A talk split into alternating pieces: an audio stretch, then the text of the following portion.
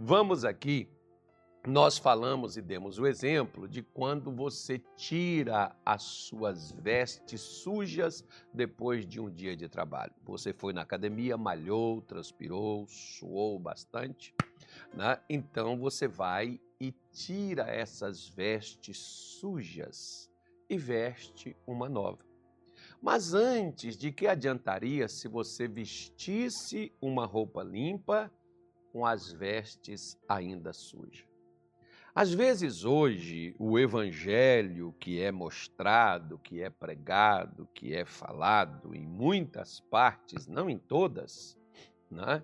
é esse evangelho que você não precisa deixar nada, tirar nada, e é só acrescentar isso aqui, é só pegar isso aqui, colocar sobre você, né? pega esse óleo, pega essa água consagrada, pega esse lenço ungido, leva, põe, né? Isso aí seriam as coisas a acrescentar, acredito eu. Né? Se for, deveria ser para acrescentar. Mas antes disso, deveria primeiro se remover. Você pode ver, por exemplo, que um carro né? quando o sujeito vai recuperar ele, fazer uma pintura nova, geralmente tem que remover a, a antiga, né? acredito eu que seja assim, tirar um pouco do, do, do, do brilho dela para pintar novamente com uma tinta mais viva ali. Uma parede, né? você vai ali primeiro passar um selador para que a tinta nova venha e pegue ali, bom, mais ou menos algo nesse sentido. Só que na vida espiritual, nós só colocamos e achamos que só deve se acrescentar. Não, primeiro, Jesus disse assim: olha, arrependei-vos, porque é chegado a vós o reino de Deus. Então, primeira coisa, Jesus chamou ao arrependimento, porque o reino de Deus tinha chegado. Mas primeiro, ele chamou para o arrependimento, para a chegada do reino posteriormente, após o arrependimento. O reino não chega para quem não se arrepende, ou seja, para quem não muda. Arrepender é mudar. Nós queremos que o reino chegue, mas nós não mudamos. Como que o reino chegará? Então é isso que Paulo está dizendo. E nós pegamos aqui algumas coisas que nós precisamos remover, retirar da nossa vida. Falamos aqui na segunda-feira, falamos na terça-feira e estamos hoje aqui nesta quarta-feira também para dizer. Falamos na segunda-feira sobre a intolerância. Já ouviu falar intolerância religiosa? Pois é né, sobre muitas pessoas que são duras. Se nós citamos o exemplo aqui, por exemplo, do Nabal, era um homem duro, enquanto a sua mulher era uma mulher amável, uma mulher alegre, uma mulher que não tinha apenas uma aparência exterior, mas era uma mulher bela, linda no seu interior, no seu coração. Era o Nabal, ou oh, perdão, a Abigail. O Nabal era duro nas suas atitudes, nas suas obras. Ontem nós falamos sobre o pessimismo e hoje nós vamos falar sobre aquelas pessoas que às vezes, ou quase sempre, não perdoam. É necessário que você tire as coisas que te aborreceu. E quem é que nós precisamos perdoar, pastor? Nós precisamos perdoar quem erra conosco, gente.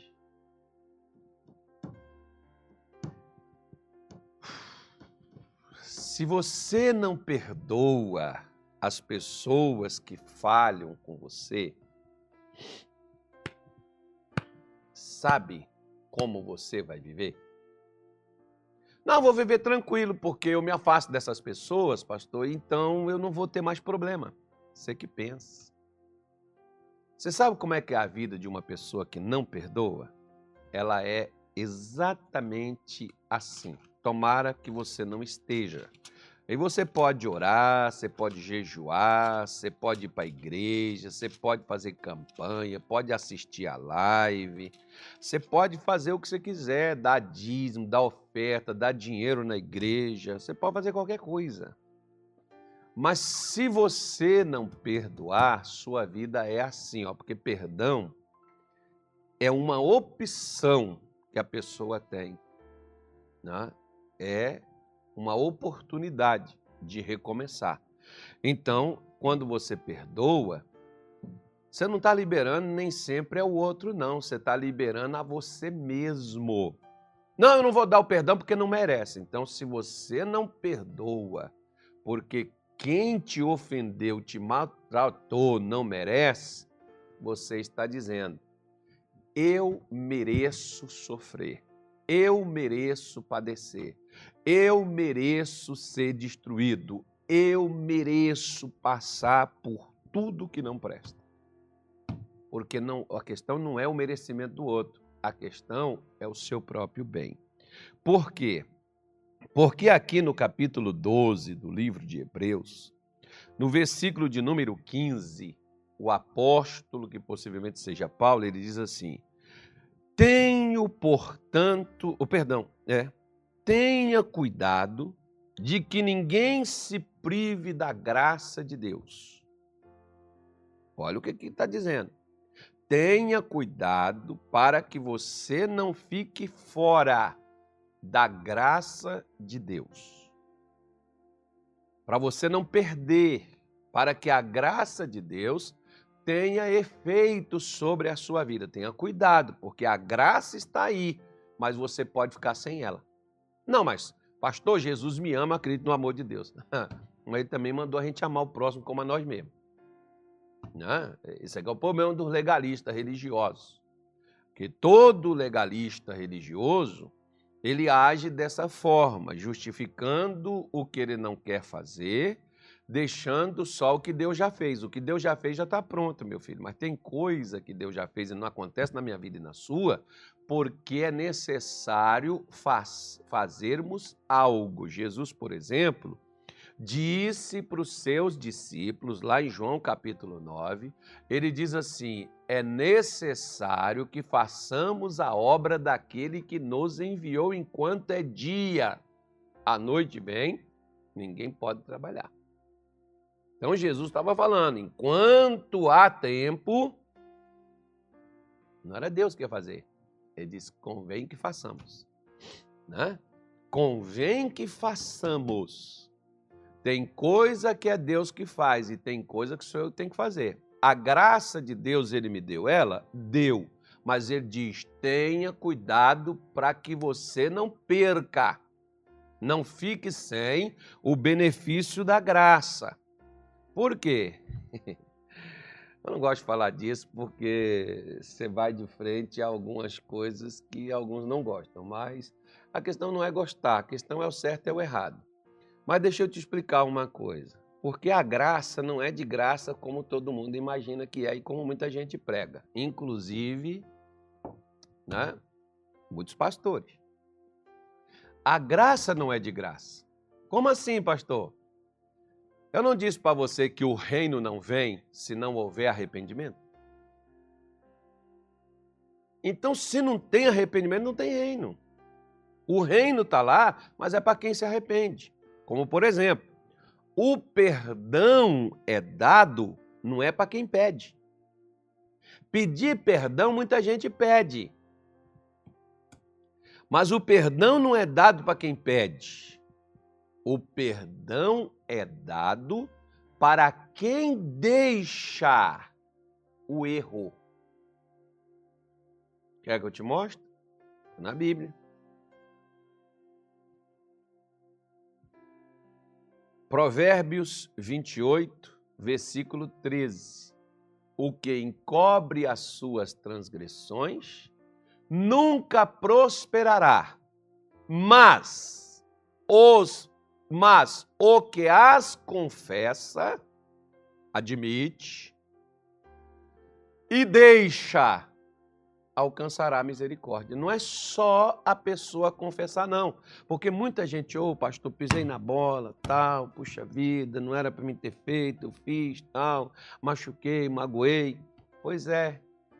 Por exemplo, tem muito marido e muita mulher que pede perdão para o outro quando pisou na bola, uma traição, maus tratos, agressões verbais, agressões físicas. Não, não chama a polícia, eu vou consertar, tal.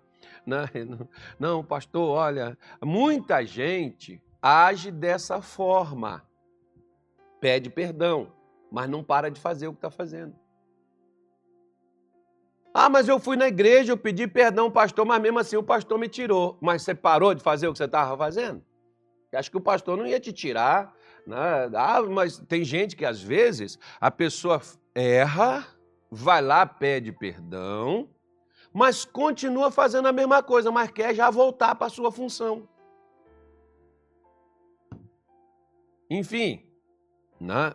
é onde muita gente perde o favor, perde a graça.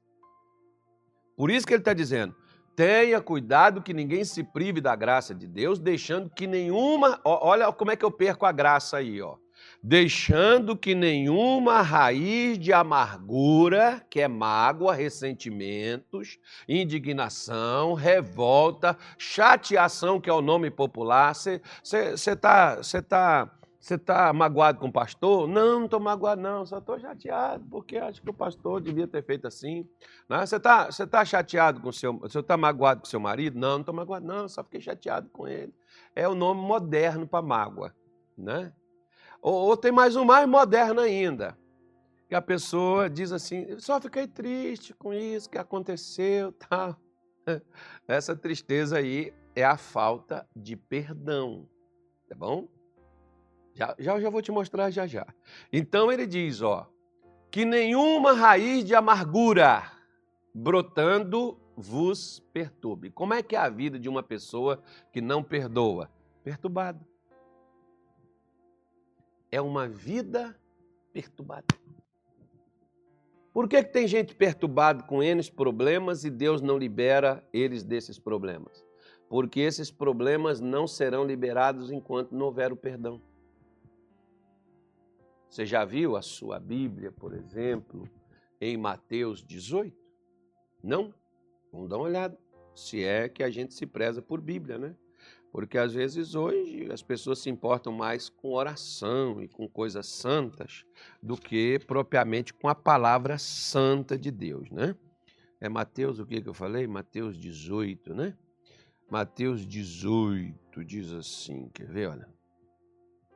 É, tem aqui a parábola que começa no 18, 23, que é a chamada parábola do credor incompassivo, que foi o camarada que foi perdoado mas não perdoou quem foi perdoado a um que aquele devia, mas quem devia a ele, ele não perdoou. Que a gente quer que Deus nos perdoe, mas a gente não quer perder os, a gente não quer perdoar os que pisaram na bola com a gente, mas o perdão divino a gente quer. Então, Jesus disse assim, olha, versículo 33, ou perdão, 34, ele diz assim: "Indignado, o seu Senhor o entregou aos atormentadores, até que pagasse tudo o que devia. Assim, não é Satanás, não.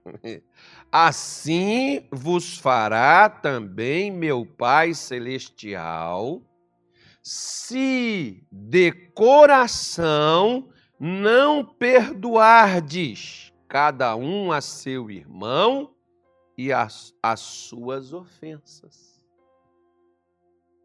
não é da boca para fora, é de coração. E Jesus está dizendo: se não perdoar, porque aqui mostra claramente que esse cidadão que devia muito mais foi a Deus e Deus perdoou os erros dele. Mas quando alguém o devia alguma coisa e foi a ele pedir perdão, ele não perdoou. Então Jesus está mostrando aqui, isso é uma parábola, isso é uma metáfora, isso é uma comparação. Jesus está fazendo essa comparação e dizendo: Assim fará Deus, não é o diabo, não. Tem gente que está aí expulsando demônios, expulsando capeta, fazendo um monte de coisa, mandando demônio sair da vida, quando na realidade o que deveria fazer era liberar perdão. Liberar o perdão para quem ofendeu. Né? Começando a gente, a gente fica olhando, meu Deus do céu, até no caso aí de política. Aí, ah, porque esses irmãos do Nordeste, porque não sei o quê. Gente, para com essa palhaçada, você sabe que não é isso, o buraco é mais embaixo, como diz o ditado, né? Você sabe que tem alguém que manda nesse troço aí? Você acha que quem está lá vai mandar? Nem quem está, está mandando. Esse troço tem outra coisa que você fica aí com besteira, né? É porque a gente também quer a salvação do homem, proteção humana, quando a gente deveria estar buscando a proteção divina, né? E deveria estar buscando o reino dos céus, a gente está buscando o daqui da terra. Mas cada um segue o que quer, vamos, vamos, vamos embora. Tem gente que fala, não, não fala isso, pastor, não toca nesse assunto. Mas não tem como você não tocar, você não falar certas verdades que muita gente não está querendo enxergar. E é bom que enxergue antes, antes que seja tarde demais. Né? Então, Jesus, a Bíblia diz, assim fará, o versículo 35, assim fará o meu Pai Celestial. Se de coração não perdoardes cada um seu irmão as suas ofensas, seus erros, suas falhas. Se você não perdoar o seu irmão, Deus não vai perdoar também seus erros e suas falhas. E aí, quando não há o perdão divino para a minha vida e para a sua, como é que nossa vida vai ficar? Perturbada. E vamos perturbar a vida dos outros. Você já viu gente que, às vezes, por exemplo, você não está perturbado por sua causa, não. Você está perturbado por causa de outros, porque às vezes o erro de outros acaba colocando você também em maus lençóis, né?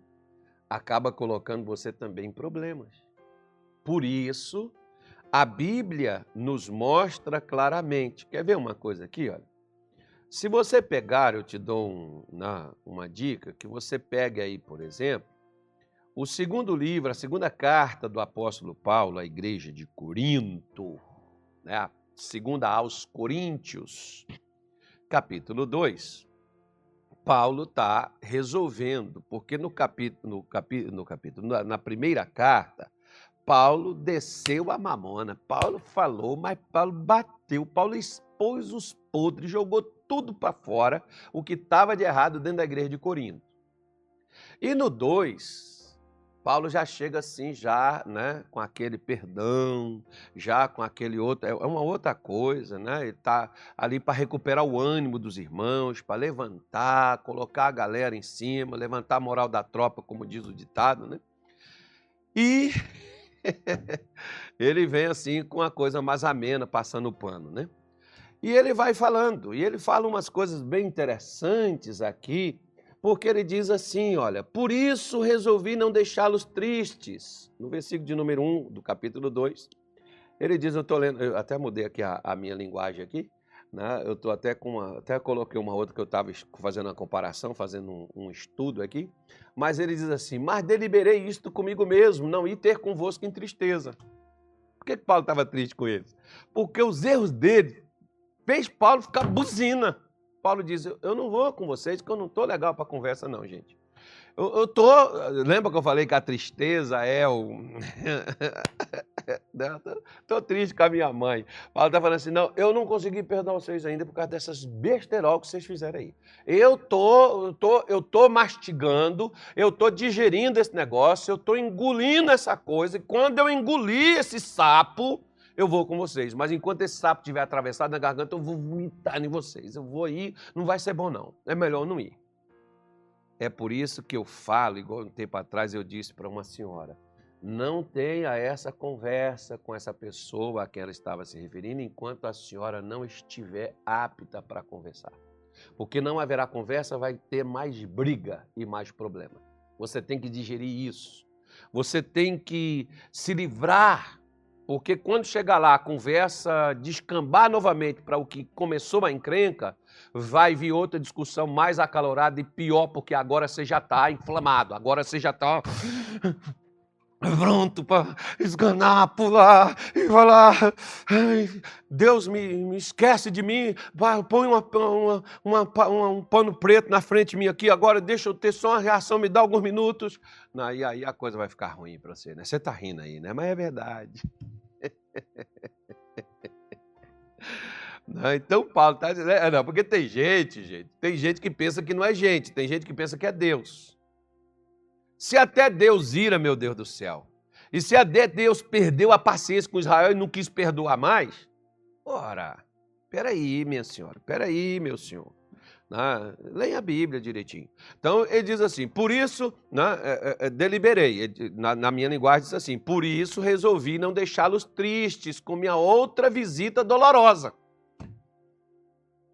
Hum. Paulo falou assim: vou não não vai prestar.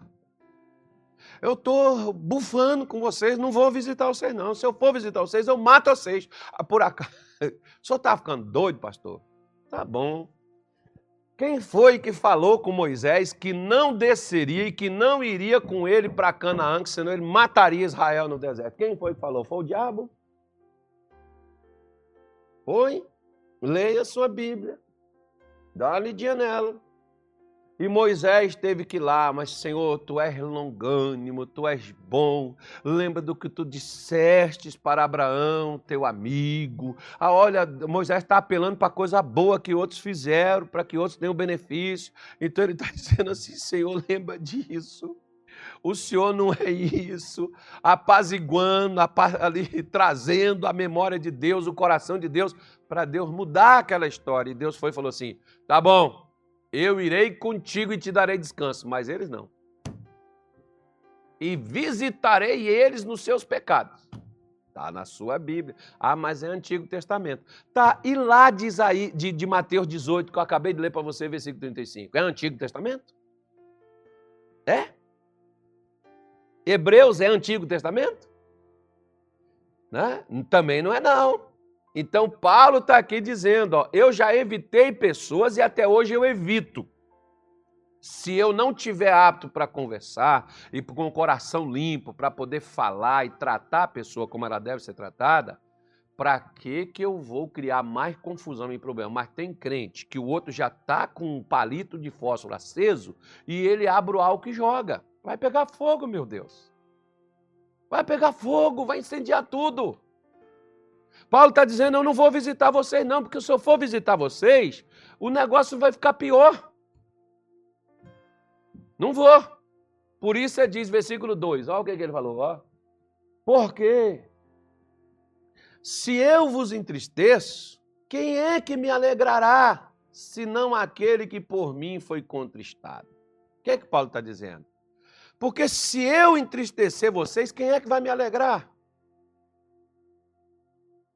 Se eu, por exemplo, olha, por exemplo, quer ver uma coisa? Eu, eu, eu falei uma coisa ontem lá no encontro de casal, tem, tem mulher que prefere cachorro, tem homem também, tem homem que gosta de cachorro, prefere o cachorro que uma esposa. Por quê? Porque o cachorro recebe você com alegria. Você, você, você pode chegar lá, arraiar com ele, brigar com ele, ele sai de perto de você, mas daqui a pouco ele vem banando o rabinho, ele vem te lambendo, ele vem pulando em você, ele quer festejar você, ele está alegre com você o tempo todo. Né? O cachorro quer brincar.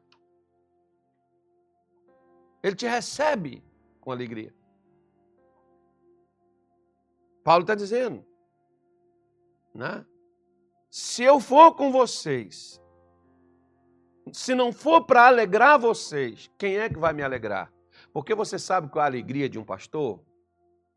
A alegria de um pastor não é uma igreja cheia.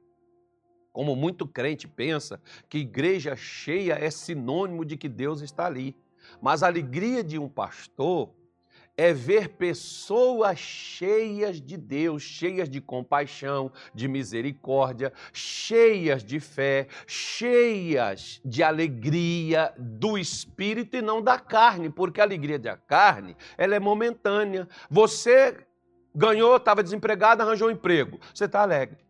Você estava doente, ficou curado, você vai se alegrar. Você estava sem dinheiro, apareceu dinheiro, você ficou alegre. Essa alegria é momentânea. A alegria do espírito é quando você é alegre, independente do momento que você vive.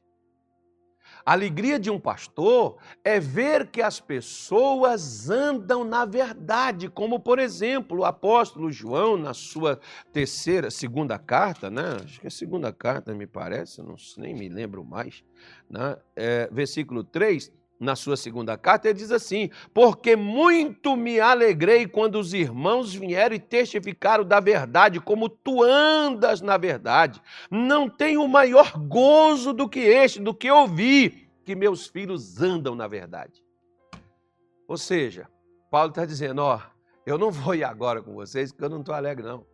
Eu não vou alegrar vocês. Eu prefiro ir no momento que eu estiver alegre, porque se eu ver vocês alegres, eu vou me alegrar também. Eu vou estar feliz também. Eu já tive, por exemplo, quer ver? Eu já tive situações onde eu já cheguei na igreja de ver o quanto aqueles irmãos fizeram tanto esforço para chegar ali, estar ali para participar de um culto com você. E você ficar alegre porque aquelas pessoas superaram tantas coisas para estar ali. Por isso, ninguém merece, né, gente?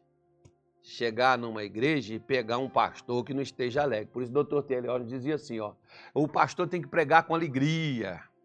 O pastor tem que falar com alegria. Mas tem gente que diz assim: é debochado, brinca demais. Aí, se é sério, é carrancudo, é fechado demais. Deve estar com depressão, deve estar com problema em casa. Por aí afora. Mas, mas deixa para lá. Né? Então, a alegria de alguém é ver que o que você ensina para ele, está fazendo. Versículo 3. Ele diz assim, ó, tá aí, o que, que nós temos que deixar?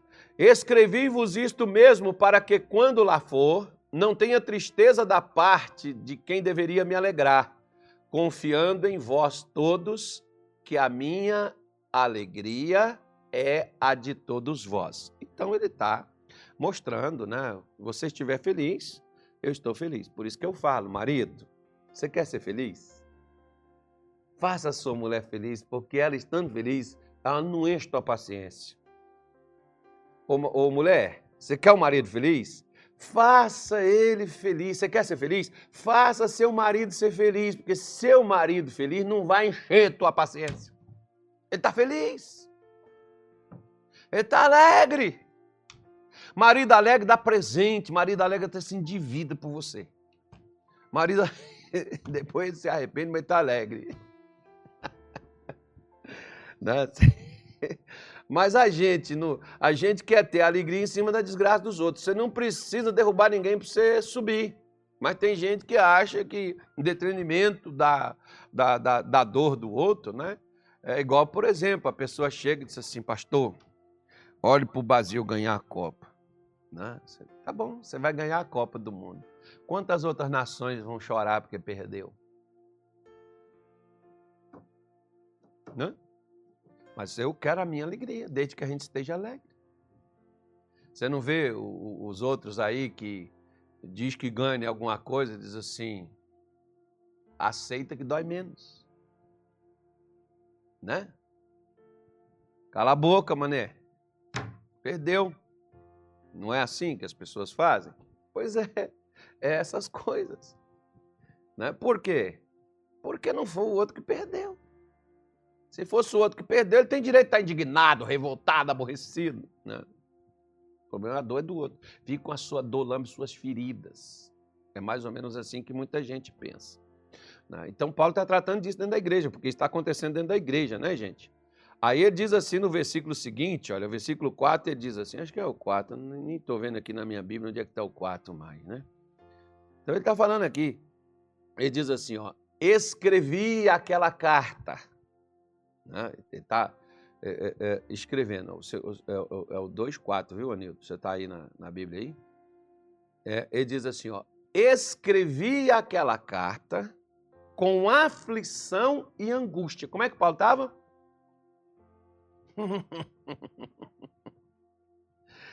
aflição e angústia. Está dizendo, porque em muita tribulação e angústia do coração vos escrevi com muitas lágrimas, não para que vos entristeçais, mas para que conheceis o amor que abundantemente vos tenho.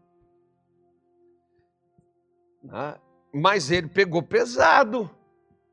E ele sabe que ele pegou pesado. Você sabe quando você pega pesado com seu filho, com seu marido, com sua mulher. Você sabe quando você pega pesado com alguém. Você sabe disso. E ele está dizendo.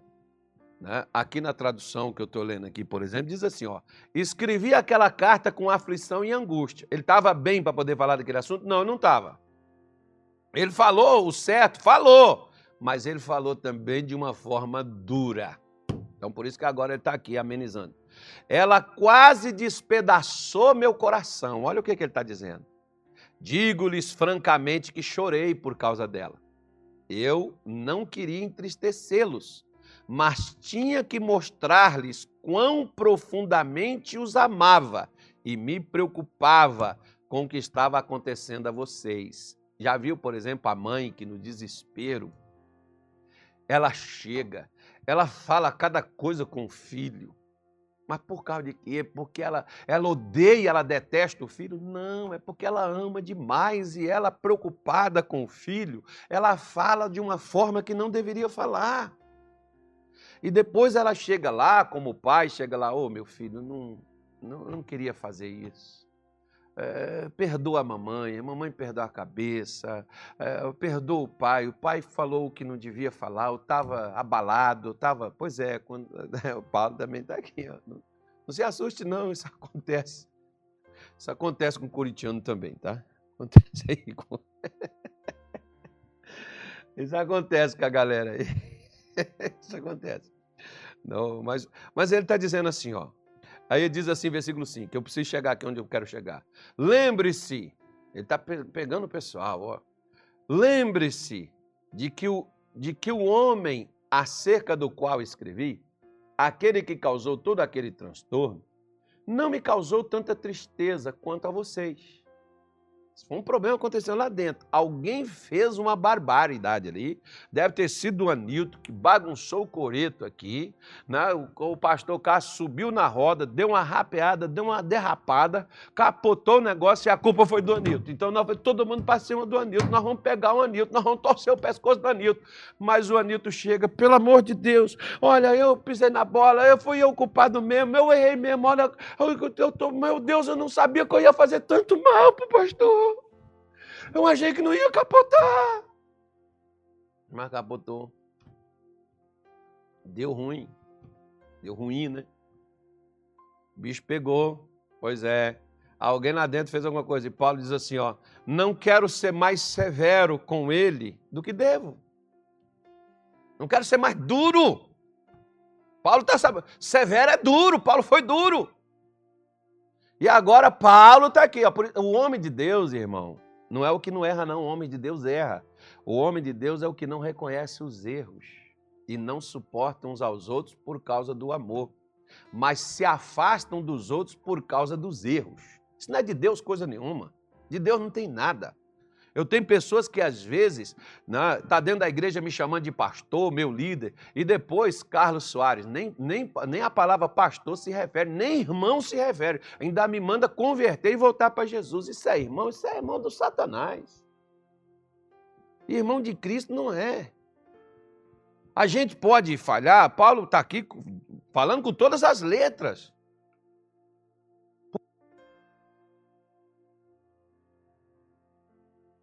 Suficientemente castigado com a reprovação da maioria de vocês, porque quando o irmão errou lá e Paulo foi lá, pão em todo mundo, aí o pessoal tudo voltou para cima do irmão e o, poxa, Paulo falou, já, já chega, gente, já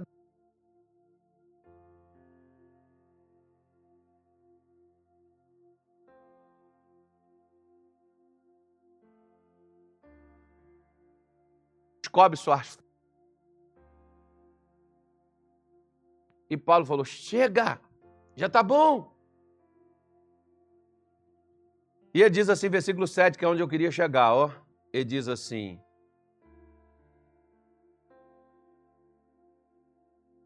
Pelo contrário, deveis consolá-lo, para que o tal não seja de algum modo devorado de demasiada tristeza. Que que Paulo está dizendo para ele ali, ó?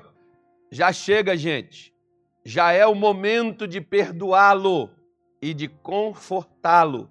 Caso contrário, ele vai desanimar.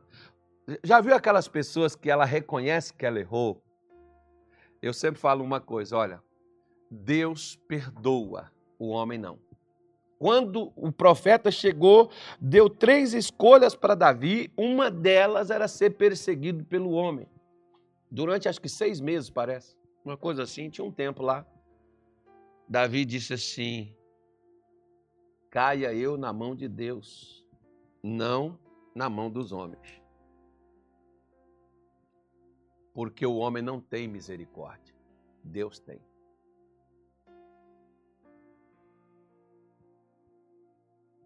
Você já viu que tem pessoas que elas não perdoam um erro que a pessoa cometeu há 30 anos atrás e elas não perdoam 30 anos depois? Deus perdoa. Deus perdoa e Deus aceita. As pessoas não.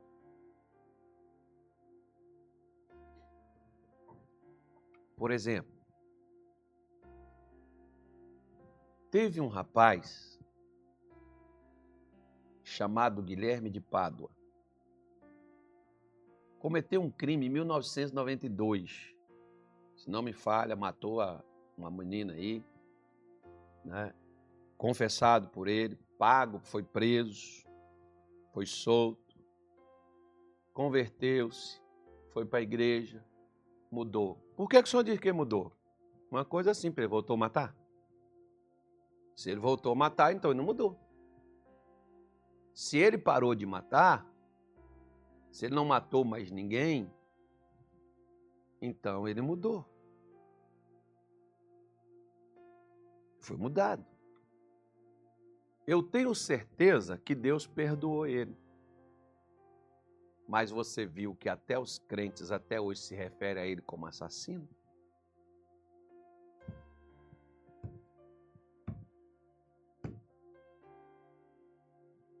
E quem sabe se o desânimo, e jovem e novo, talvez não tenha sido justamente por isso. Porque os homens não perdoam. Como, por exemplo, o pessoal fala de políticos que fizeram coisas erradas. O povo não perdoa. Mas algumas coisas, alguns outros perdoam, outros não. Por quê? Porque o caso é: parou, parou. Não parou, então não mudou. Mas parou, então mudou. E esse homem, por exemplo, que fez essa coisa toda nessa igreja, ele não fez mais, ele parou. Mas mesmo ele tendo parado, todo mundo continuava batendo nele. Paulo falou assim: gente, é necessário perdoá-lo e confortá-lo, consolá-lo, ajudá-lo agora. Para quê? Até para que ele não se revolte e volte a fazer de novo. Você já viu? Uma época, por exemplo, nós fazíamos, nós não, nós porque eu estava no meio, era o pastor da igreja, mas os irmãos lá em Belém do Pará, eles faziam um trabalho num presídio lá, num, centro de recuperação de jovens infratores. Nem me lembro o nome do local lá. E nós fomos lá. Né? O pessoal é, foi lá e eles batizavam esses jovens. Esses jovens depois saíam ali daquela, daquele local e tal, aquela coisa toda. Só que os jovens voltavam de novo para lá, cometiam os crimes novamente. Eu falei, irmão, tá errado. Se eles estão recebendo, aceitando, estão melhorando lá dentro quando estão recluídos e quando eles saem estão voltando para o crime, tem alguma coisa errada. Pedi à minha esposa para poder ir com os irmãos lá nesse local. Ela foi. E aí, quando ela me trouxe o relatório, eu disse: então, nós precisamos trabalhar em cima disso. Nós precisamos ir lá no centro onde estão esses infratores, pregar para eles? Sim. Mas nós precisamos ir na família. Porque muitos daqueles jovens fizeram coisas terríveis, coisas que entristeceram seus pais, decepcionaram seus pais. Quando eles saíam de lá, eles não tinham para onde ir, porque seus pais não acreditavam que eles iam mudar, que eles iam caminhar por um outro caminho. nem os seus pais acreditavam naquilo dali e os colocava para fora de casa. Quem abraçava eles? Os caras que levavam eles para a vida errada. Por que, que eles não mudavam? E nós começamos a trabalhar em cima dos pais daqueles jovens começou-se aqueles jovens a serem transformados. Dali saíram pastores, dali saíram obreiros, dali saíram pais de família, dali saíram pessoas que voltaram para a sociedade, que estudaram, que viraram gente de bem. Mas por quê? Porque não teve só o perdão de Deus, teve o perdão também das pessoas. Porque às vezes tem pessoas que já pagou pelo que fez, mas a gente continua cobrando. pelo que a pessoa não deve mais, né? Por isso que eu estou dizendo para você, tem coisa que tem que tirar. Já deu, filho. Já deu.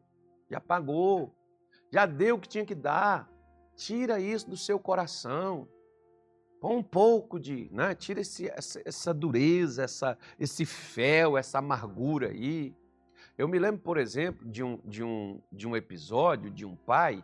Ele estava limpando uma arma e a arma disparou e matou o filho. E ele foi preso. Porque porte de arma era ilegal, então ele foi preso. E quando foram julgar ele, o juiz falou assim: olha, ele, ele já pagou mais do que deveria pagar. Por quê? Porque ele perdeu um filho a quem ele amava, já está bom. Solte ele. Mas o pessoal aí que é contrário aí, arma aí, né? Enfim, tem, tem que ficar preso. Está pago. Então tem coisa que já pagou, já deu.